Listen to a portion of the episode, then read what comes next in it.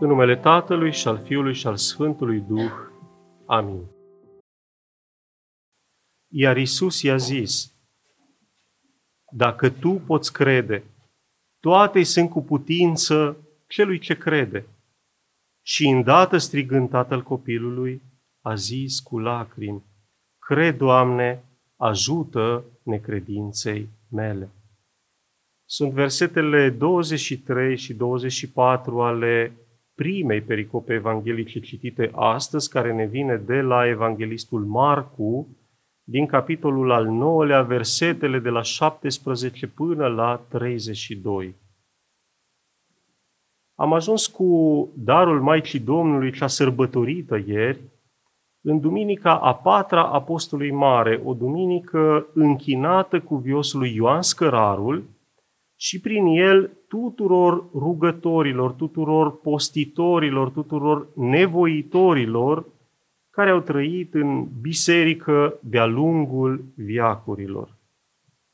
În cinstea lor s-a pus cea de-a doua pericopă evanghelică, cea care a venit de la evanghelistul Matei și surprinde aceste momente atât de speciale ale predicii de pe munte, cum se, cum se numește acest episod, pe care le auziți în fiecare duminică la, la strană când se cântă fericirile.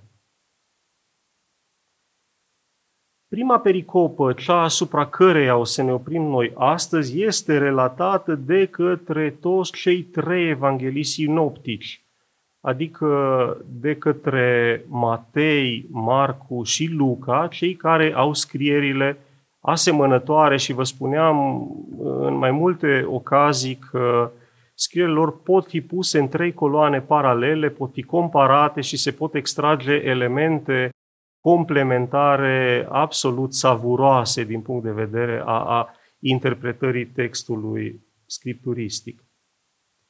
De aici înțelegem, apărând la, la toți trei, înțelegem că a fost un uh, eveniment pe care ei l-au considerat important, atâta timp cât toți trei l-au, uh, l-au notat. Dincolo de această introducere, ne vom opri pe scurt asupra timpului și spațiului, Vom vorbi astăzi despre schimbare și credință și vom încheia cu câteva concluzii. Ce vom învăța astăzi? Că trebuie să ne schimbăm pentru a putea ieși din întuneric. Din punct de vedere al timpului și al spațiului, prima oprire a zilei avem așa timpul suntem la jumătatea Evangheliei lui Marcu, imediat după jumătate, în capitolul al 9-lea din cele 16 ale Evangheliei. Și foarte important, imediat după schimbarea la față a Mântuitorului pe muntele Tabor. De aici se și extrage, de fapt, spațiul acestei zile. Suntem la baza muntelui Tabor unde o mulțime mare de oameni, căreia îi se alăturaseră și cărturari, îl așteptau pe Domnul. Mulți doreau să îi se închine, mulți voiau să vadă alte minuni făcute de Domnul și îl urmau cumva pretutindeni, îl așteptau destul de mult și acolo. Acum, ca o, o primă observație pe care trebuie să o facem și este importantă, este de fapt un element esențial al zilei, să știți că în înțelegerea acestei pericope, acest episod al schimbării la față este definitoriu.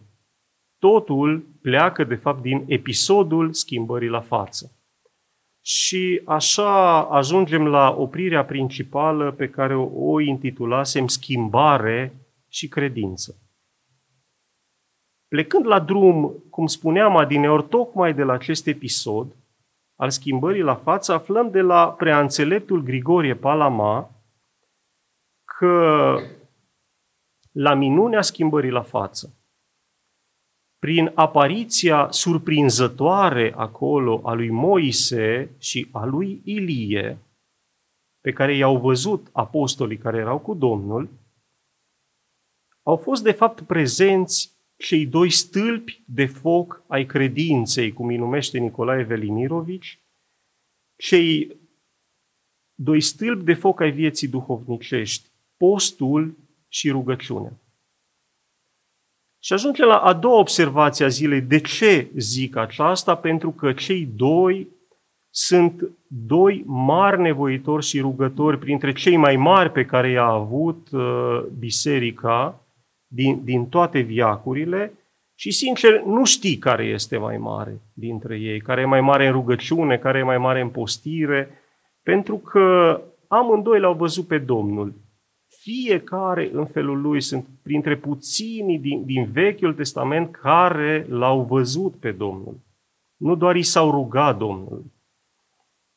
Amândoi, uh, ajungând la rugăciune, s-au rugat nespus de mult și să știți că ei nu s-au rugat pentru ei înșiși, cred că asta i-a și definit cumva, ci s-au rugat pentru popor și mai ales pentru schimbarea poporului. Dacă ne gândim la, la Moise, el i-a călăuzit pe, pe iudei înapoi în Țara Sfântă și înapoi la credință, dincolo de, de zeitățile egiptene, iar Ilie a intervenit providențial tot așa într-o perioadă extrem de tulburată spirituală a lui Israel, e reprezentând un, un pol al, al credinței în acel moment și un reper. Din această cauză să știți că amândoi au, au vibrat și încă vibrează în conștiința uh, iudeilor și mai târziu a creștinilor, fiind văzuți ca modele, fără să exagerez, cred zic asta, absolut de necontestat. Ne mai explică Sfântul Grigorie că prin prezența lor acolo ne arată, și aici o să vă rog să fiți foarte atenți, că premiul pentru postire și rugăciune nu era numai mai mare, ci era mai presus de orice mărime. Prin, și îl citez acum pe Sfântul Grigorie, dobândirea dumnezeieștii străluciri. Domnul s-a umplut de lumină atunci când s-a schimbat la față, sau lumina Domnului, prin schimbarea la față, a umplut spațiul. Iar avându-i acolo pe, pe Moise și pe Ilie, mari rugători și postitori, Domnul ne arată, de fapt, în înțelegerea Sfântului Grigore, că aceasta este calea spre acea lumină.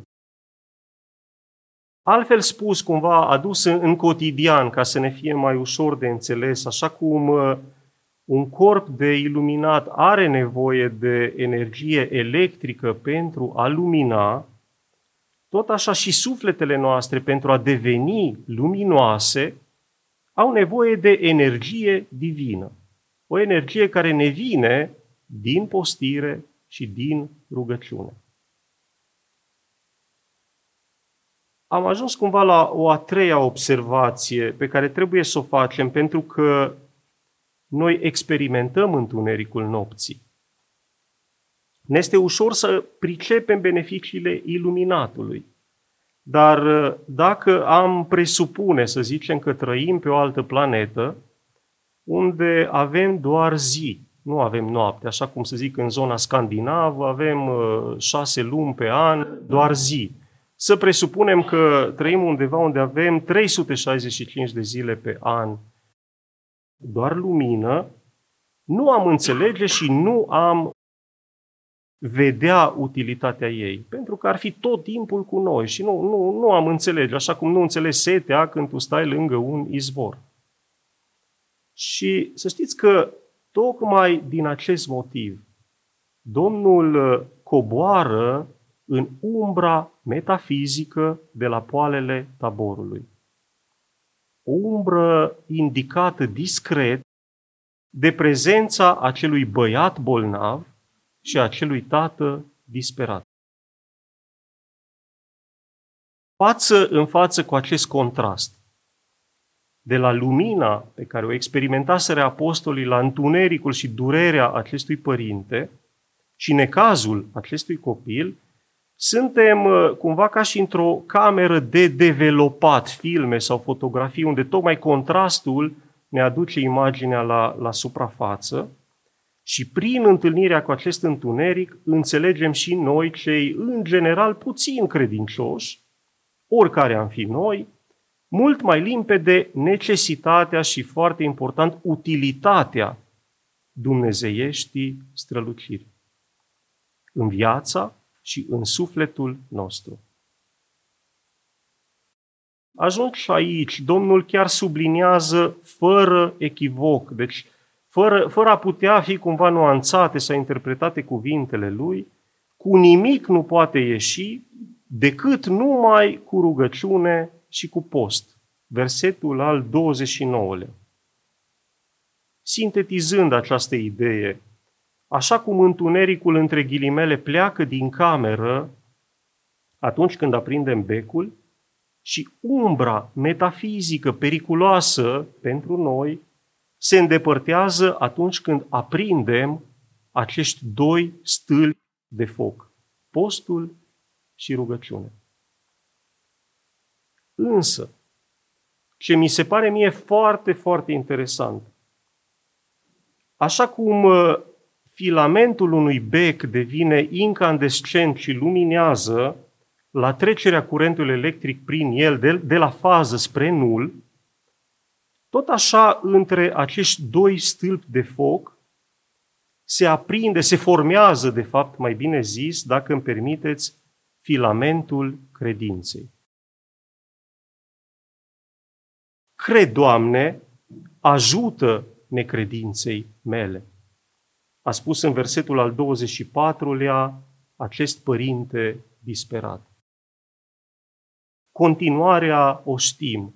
Dumnezeiasca strălucire l-a umplut pe el de lacrimi, foarte important acest element, pentru că întotdeauna în fața credinței ne pocnesc lacrimile de, de, de pocăință, așa cum ne întâlnim cu un sfânt sau cu icoana Maicii Domnului, când ne umplem de credință, automat lacrimile țâșnesc ca, ca părere de rău, ca bucurie, ca iubire, ca dor, dar lacrimile, oricare ar fi ele, sunt acolo și totodată i-a salvat copilul.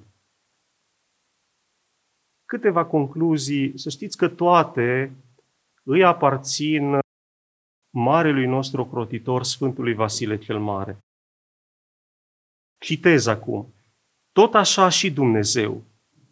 Nu căuta să-L înțelegi cu ajutorul ochilor, ci îngăduindu-i minții, credința, caută să ai o înțelegere spirituală despre El.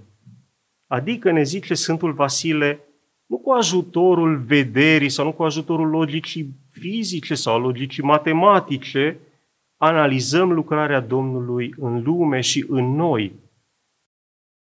Așa cum procedăm în general, sau încercăm să procedăm, fără foarte mult succes, și cu ajutorul logicii duhovnicești, care pune mintea noastră față în față cu schimbarea total neașteptată a acestui tată, care sub imboldul durerii a reușit să treacă în lumea specială de care vorbeam săptămâna trecută, a Narniei, a credinței.